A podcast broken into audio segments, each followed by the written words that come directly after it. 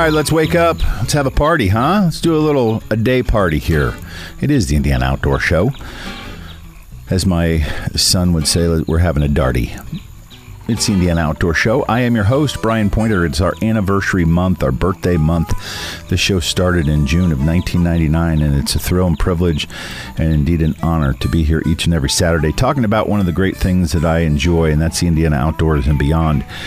Today, no different and we are brought to you by Indiana Donor Network, driven to save lives. The number two dot org. You can sign up to be an organ and tissue donor when you buy your hunting and fishing license.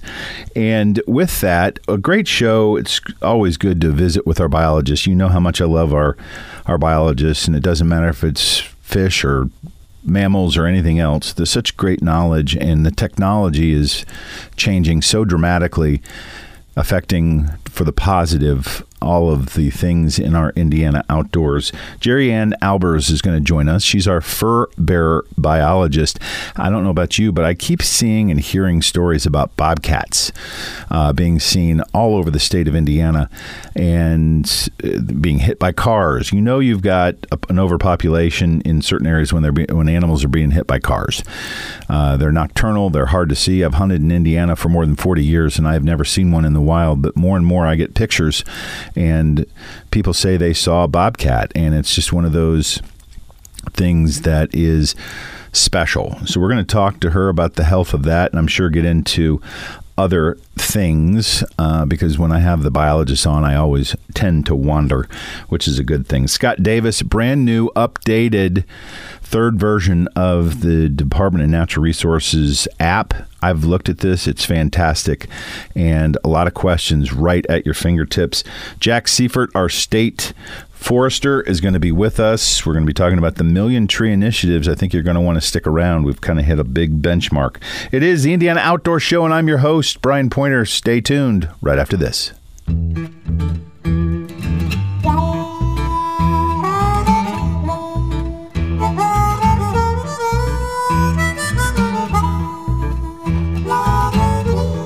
What a beautiful weekend. What a beautiful day.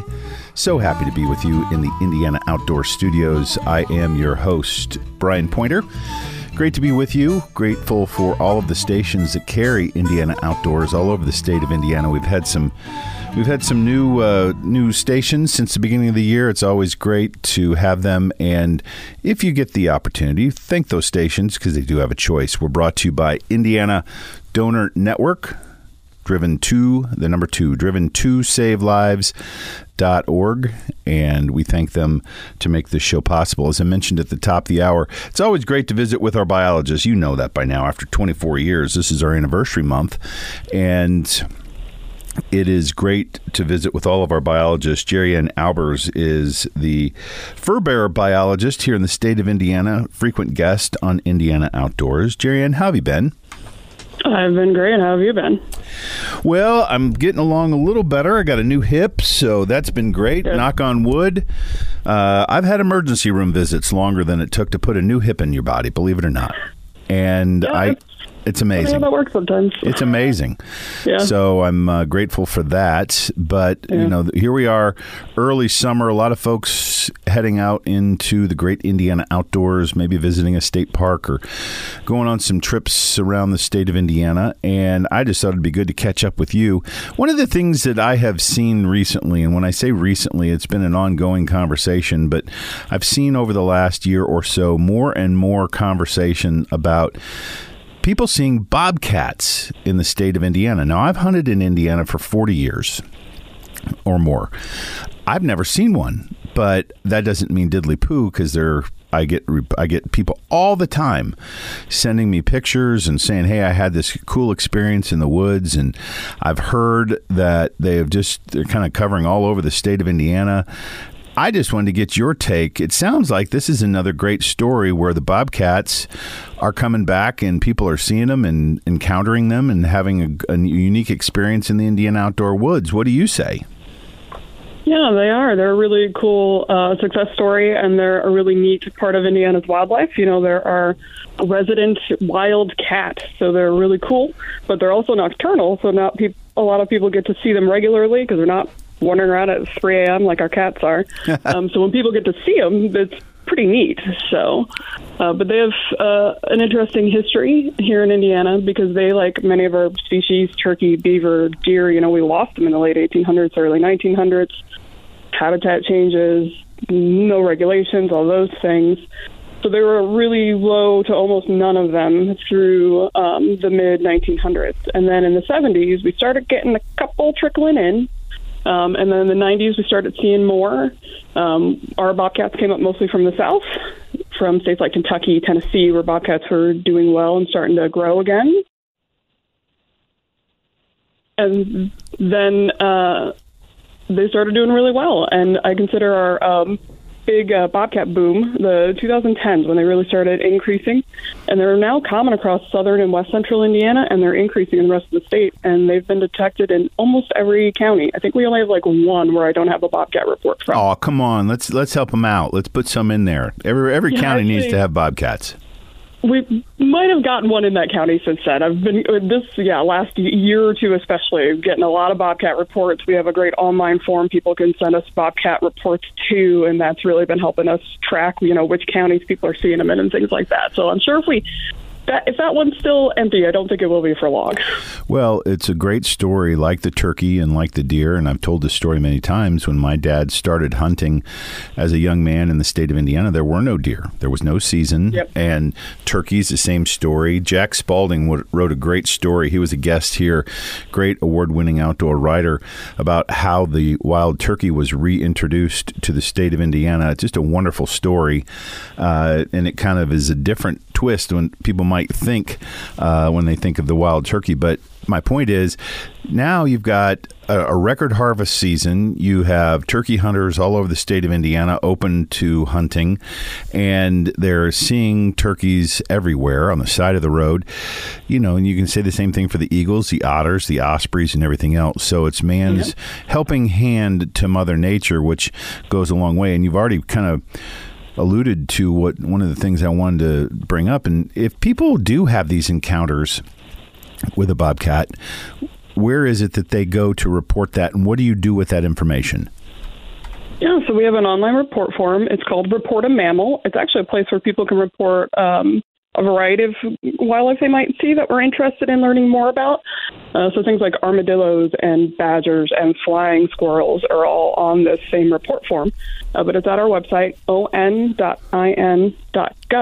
slash report dash a dash mammal. And they can upload a photo, and it's a place where they can submit us their um, sightings of a variety of species, including bobcats. I love the stories when we give Mother Nature a helping hand. She's perfect in all her ways, but I got to back up. Did you just say armadillos? Yep.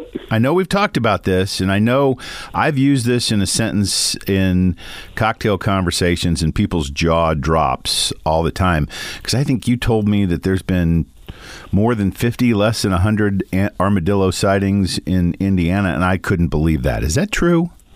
Yeah, uh, I don't know what the total number is now, but I think it's probably still in that same range. But yeah, we actually we got a report came into our report form this morning of another armadillo that was. Um, a lot of times, what we get are roadkills because they're armadillos. Um, but yeah, a one down. I think it was around Lawrence County somewhere. I the know one that, that- came in this morning. So down in the southern part of the state, we're picking up some armadillos. Yeah. And you know, if you have mild winters, and I guess they kind of burrow, and do they hibernate? Or they're You just kind of, I don't know what they do. I'm I'm not familiar Yeah, with my armadillo. Dormant for a cold period, Yeah. but I don't know if they're true hibernators like our groundhogs are. Yeah. And again, back the bus up, rewind the tape. Do we have badgers in this state? We do. Yes. So, so we're kind of fringe of badger range. We're kind of right at the edge. So we don't have a ton of badgers, but we do have some badgers around. We've detected them in actually quite a few counties as well. The most common parts are northeastern counties. Yes. Um, that places makes around like sense. Pigeon River, Fish and Wildlife area, and then over in our Kankakee Sands, um, kind of like around Willow Slough Fish and Wildlife area. And some of those places are where they're most common, but we've picked up reports in a few southern counties and things like that too. Anywhere you have kind of a sandy or loamy soil, there could be badgers around because it's good for you know them being able to burrow into. But yeah, we do have some badgers around as well. All right, see, I'm going to have to add this to my wealth of inconsequential knowledge as I'm talking to people, you know, over a weekend and having a frothy cold beverage somewhere, perhaps, and we get on these conversations about the show and what'd you talk about? And I was like, well, we got armadillos and badgers. They're invading Indiana. I'm going to go with that, but I know that's not quite the case. But back on the bobcats, um, these are such beautiful animals, and I know that you know they're not they're not hunted, which is good at this time. But there's a conversation in in in how to manage the population, and that's where our biologists and their science come into play, and that'll play itself out. But as you, as the fur bearer biologist in the state of Indiana, what are some of the other things that you're focused on? Maybe we've touched on a few, but what else do you do when we're not talking on Indian Outdoors about badgers and, and bobcats? Yeah, so I run some of our uh, fur bearer research projects. I kind of coordinate those. We have a big, we're actually getting close to the end of a big statewide research project on gray foxes. Um, to see, learn more about them because it seems like their range has changed in Indiana. So we're trying to learn what's going on with gray foxes. And then I run some of our long term trend surveys um, to monitor how species populations are changing over time. And some of those are actually opportunities for people to volunteer for the DNR. Um, one of them is the Archers Index, where bow hunters in the fall can sign up to report observations they see, and that actually helps us look at animals like bobcats and coyotes and red foxes and raccoons and as well as turkey and deer and things like that. Um, and then also right now, actually, if you have any canoers and kayakers listening, we're running the Paddlecraft Wildlife Index for people who paddle, canoe, kayak, paddleboard, whatever, on Indiana's beautiful waterways can sign up to volunteer and tell us about the wildlife they see while they're paddling and how long they're paddling. And we're hoping that will give us kind of trends, long term trends for a few of our aquatic oriented species like our mink, our muskrat, our river otter, our osprey, our eagle, and our kingfisher. So um, I run things like that, and there's some pretty cool opportunities in there for people to volunteer with us as well. I love the volunteer opportunities, and I guarantee you that there's hundreds and hundreds of kayakers, canoers, paddlers uh, who are on our waterways who would love to take part in all of this. And I want to talk about mink because I had a unique conversation. I have a gentleman farmer friend who moved to a rural location and he and his family built a beautiful house and they've got pigs and chickens and everything else. And he was terrorized by a ravaging mink who got into his chickens and I will leave the gory part alone. But all of his fryer chickens, they came out one day and they were all killed. And I mm. said, Are you sure it's a mink? He goes, Oh, yeah, I've seen it. I had no idea we even had those little badger, little boogers here in the state of Indiana. At least enough yep. to kill chickens, but is that something that that is that a thing? that is a thing. Unfortunately, the problem is chickens are tasty. I mean, there's a reason we eat a lot of them. So almost anything that wants to eat meat would try to eat a chicken.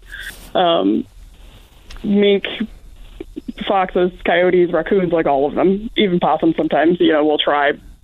So mink can go after chickens on occasion. Um, they do, and they're you know, uh, one of our what we call semi-aquatic, so they live in and near our waterways, but they do go into upland and drier areas to hunt for food because they eat a lot of mice and they'll eat squirrels and things like that, and so that's how they will sometimes encounter people's chicken coops. But they are statewide. They're one of the species we're trying to get more information on because we don't have a great trend survey for them that we would like. Um, we also actually did a little bit of research with them with uh, Purdue University in Fort Wayne um, last year and the year before to try to see if we could use an emerging genetics technique to detect them in our waterways by just like taking a water sample and using a technique called environmental DNA to see if we could pick up mink and then compare that to using cameras. Um, so we've been doing a little bit with mink, and they are all over the state. Um, but we don't know as much about their populations as we do about some of our other species like river otters and bobcats. But it's one we're trying to learn more about. But pretty much anywhere you might have muskrats, you probably also have mink because they like to eat muskrats too. Well, I you know they're they're mean little boogers. I can tell you that because there wasn't a lot of feasting on these chickens, according to this friend of mine. It was basically a, a murder. I mean, it was it was basically a slaughter, and he just uh, they came out and there were 24 dead frying chickens, and it wasn't like they were eaten for food, it was like they were all gone in one night, and they were like just killed. And I was like, well, that mm-hmm. that little mink is not meant to be around very long. But I didn't really realize the extent that we had those in our state of Indiana. So, as always, I learned something on Indiana Outdoors. Hopefully, everybody else does. And I love. Did you say aquatic DNA? How does that work? It's called environmental DNA. Um, so it's actually a technique that's been emerging over the last couple of years where you can try to pull DNA out of different environmental samples to look for species. So you can pull them out of water, out of soil. They're even trying to do it with air now for like bats and stuff. But they've done it most with water and some aquatic species like fish.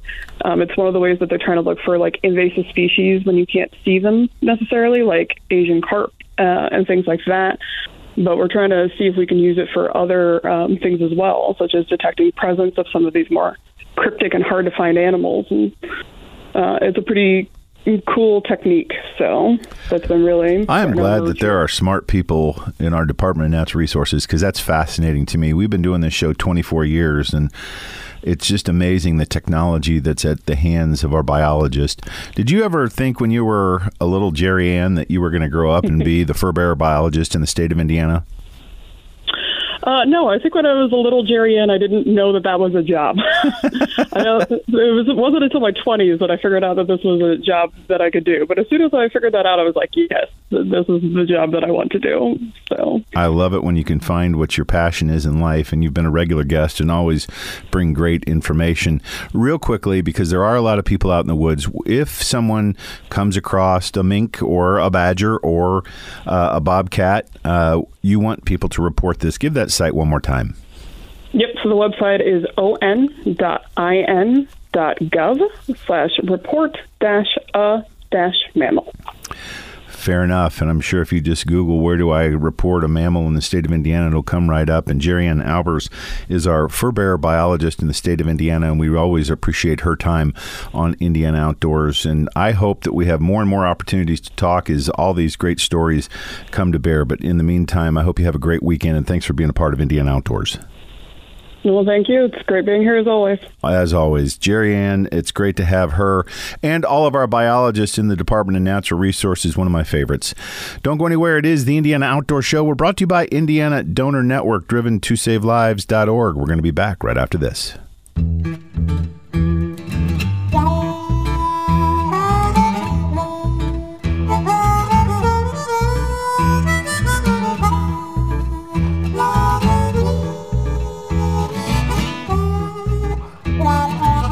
It is Indiana Outdoors. What a beautiful weekend. It's always a beautiful weekend when we can talk about Indiana Outdoors. I am your host, Brian Pointer. So grateful in our birthday anniversary month 24 years of Indiana Outdoors, and I couldn't be more proud. And I'm thankful each and every week to get with you on this station. Thank those that carry them. Many have been with us since day one, and we do appreciate that. And if you like the show, call them up and thank them. Uh, we're brought to you by Indiana Donor Network, driven to savelives.org. Making progress. Sign up to be an organ and tissue when you buy your hunting and fishing license. Couldn't be any easier. And we're making some progress on that Hoosier donor waiting list and keep up the great work. Joining me now is Scott Davis. He is our senior webmaster in our Department of Natural Resources kind of a fun thing, which I love to talk about uh, whenever we got new new new toys out there. Scott, it's great to have you be a part of Indiana Outdoors. How you doing this weekend? I'm fine. Hey, thanks for having me. Appreciate it. Uh, my pleasure. And I saw there was a press release that came out this week about uh, a new smartphone app. Now, I love my apps. I love my smartphone. Every person that goes on the water, in a boat, in the woods, on a trail literally almost everybody has the technology in hand that is more technologically advanced than I think what they used to use put men on the moon back many years ago. And it has really changed and revolutionized hunting, fishing, uh, hiking, uh, topography, everything. Because you have these apps that are all enabling people to be more in tune. Now, that's a good thing and it's also a bad thing. We won't debate that. But I saw there's a new smartphone app for the Department of Natural Resources Division of Fish and Wildlife, and I went and downloaded it and I love it. So I'm not going to get ahead of my skis here. Tell us about it. Okay. Well, hey, thanks, Brian. Uh, yeah, we uh, have just released uh, a new version of our app. It, it, we've actually had an app for a while, but uh, apps are having a moment now. Once again, uh, you know, everybody's using them for different services, order food, banking, you know, buying tickets, whatever. And so we decided to put some extra effort and offer some additional features and and redesign our current uh, our smartphone apps. They're available both for iPhone and Android platforms, uh, so that we would have a nice platform to build on for the future. And you know what? Uh, I'm all for that. And I downloaded it. Very user friendly. So many features kind of in one spot. And I know it's an upgraded. I didn't necessarily use the old app, and it's been out there for I guess more than a decade, but this is really cool and streamlined and a fantastic addition to the many other resources available to hunting, fishing, outdoor recreation that that our consumers have. Yeah, it, it, like I mentioned, it, and it gives us, uh, you know, an ability to add more features in the future, and and and you know, we're slowly thinking about having uh, developing a roadmap for what will phase two will be, what will phase three be, and, and beyond, because apps are here to stay, and we really want to engage with the public in an app way. I like it in an app way. I'm going to borrow that one. So as as you uh, are using this technology, just give me some just some high level tidbits of how practically any of our consumers who like our Department of Natural Resources can use this app that you feel are beneficial for people to know about. Oh, sure. Okay, so on the the when you first open the app, uh, it asks you for a couple of things, and, and you can choose whether to do that or not. It asks you if if you're willing to share your location, and it also asks you if you want to have notifications. So that's something new in in our apps is that we now have the ability to send out notifications if something is happening at one of our DNR properties or overall in the DNR state. Uh, and in addition to notifications, we have uh, completely redesigned the map function in there so that they load better and you can get details on individual DNR properties, not only state parks, but fish and wildlife areas, nature preserve, uh, shooting, and archery ranges. I'm just getting ready to load in uh, fish hatcheries so people can visit. We have recreation opportunities at, at those places, uh, not within the, fish tanks themselves, but you know. Uh, so, uh, and also uh, motorized recreation. So, in in addition to locations, we have links to some of our more popular GIS-driven maps, like uh, the Where to Hunt, Where to Fish, and the Trail Finder GIS applications that live on our website. And we're also linking to that and presenting them in kind of a, a more mobile friendly view uh, from the app. I, I absolutely, uh, when I went to this, and maybe I sound like I'm just found something that's been out there for a decade, but nobody's ever accused me of being on the bleeding edge of anything. But, you know, for example, we have the hunting and fishing guide, which is a wonderful resource, and I get two or three copies one for the car, one for the house, take it to our hunting camps, and things like. Um, you know, I get questions all the time. You know, when does hunting season start, or when does it end, or what's the zone for this hunt or that hunt? I have get questions about licenses and and bundles and all that kind of stuff. I now have this immediately uh, available, including the complete web version of the fishing or the hunting and trapping guide. So I've just found this to be very fascinating and I wanted people to know about it. And if you get on any one of the resources where you can download these apps for Apple or Android, I encourage people to do that. You've got opportunities to contact, you've got calendars. Um, and I know we talked about the Nature Passport where people can check in at state parks. There's a link to that. It's just it's as they say, it's all there for you. Uh, yeah, uh, search for Indiana DNR in your favorite app store, and, and you'll be able to find us. Scott, as always, appreciate you bringing great news to the state and those who enjoy Indiana's outdoors. Best of luck. We'll look forward to updated versions. And uh, for guys like me who are just a little bit slow, thanks for doing all this. Hey, no problem. Have Glad a great, you like it. Have a great weekend, and it is my pleasure. Scott Davis, our webmaster. Check it out, the new DNR app. It is the Indiana Outdoor Show, and I'm your host, Brian Pointer, back right after this.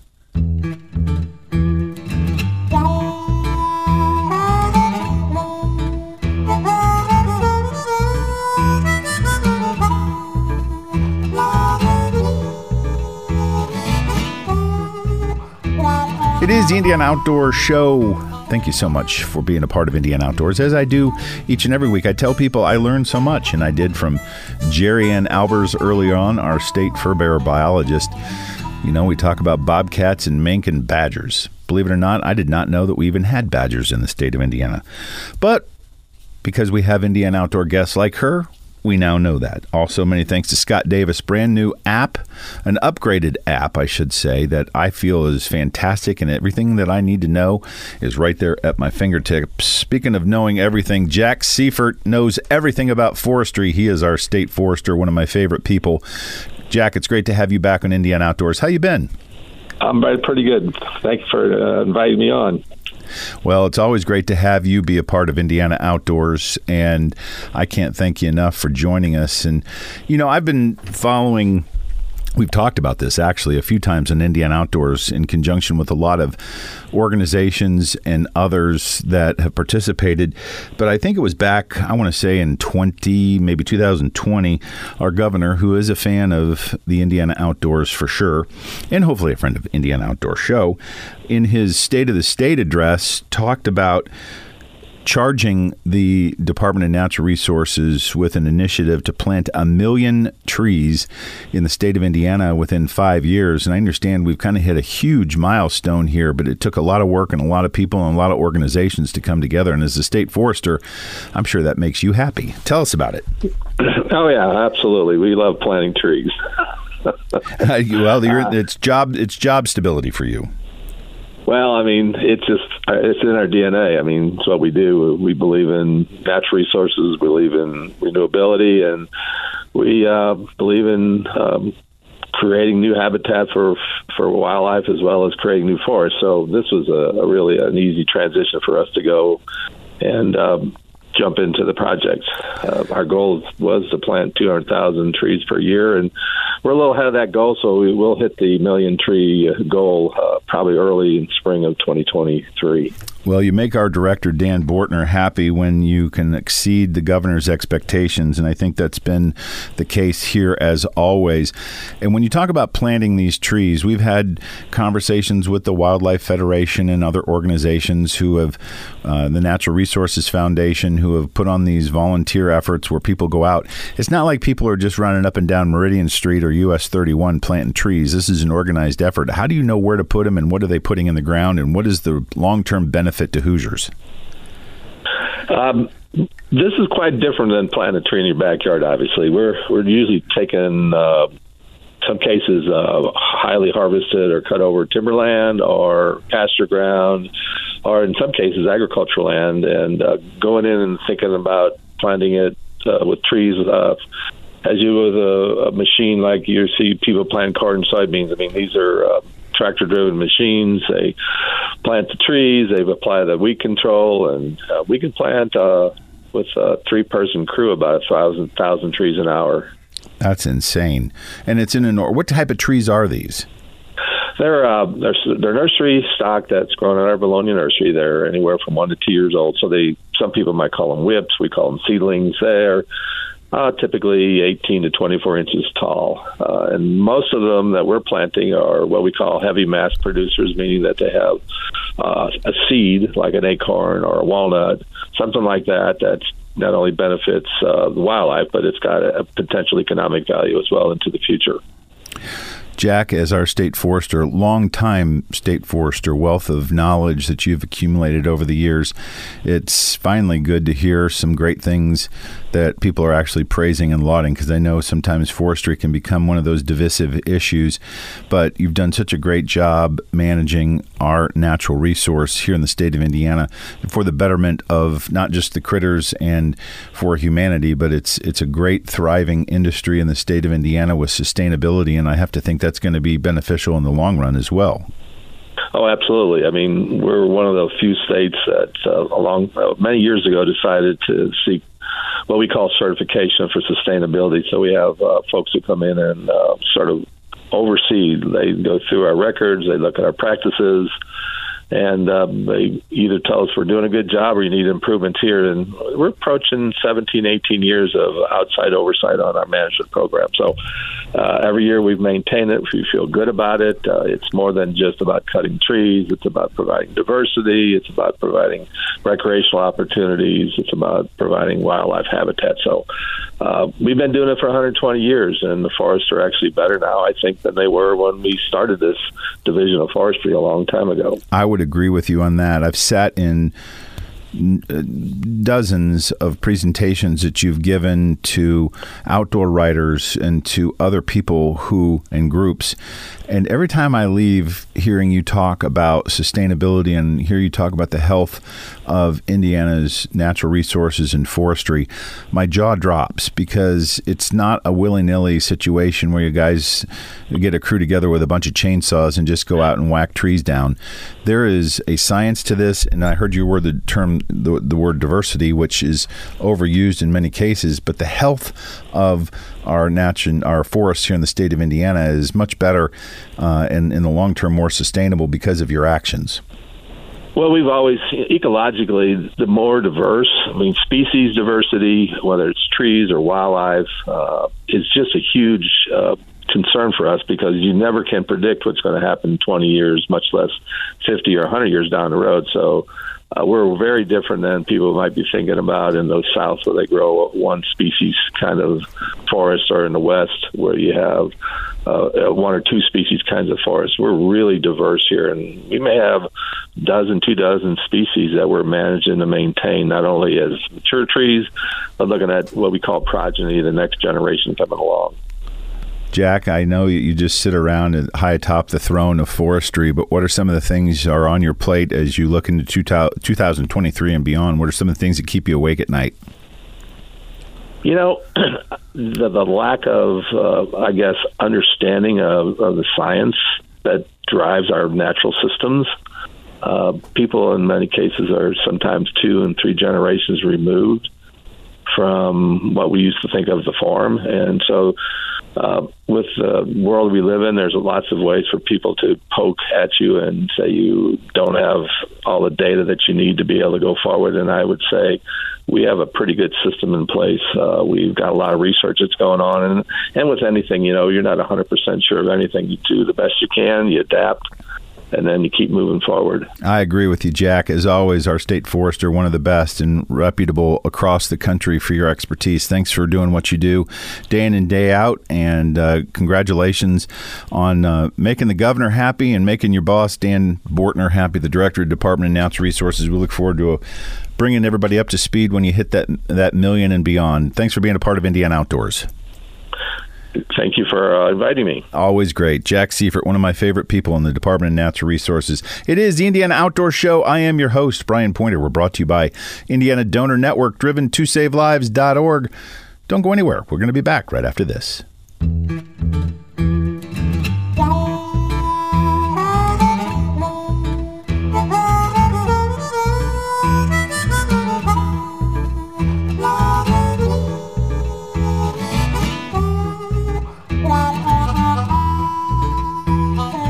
Indiana Outdoors weekend here. It's Indiana Outdoors every day, I hope. I am your host, Brian Pointer. Another great program here this weekend. I have said this almost every show for 24 years, and that is I learned something.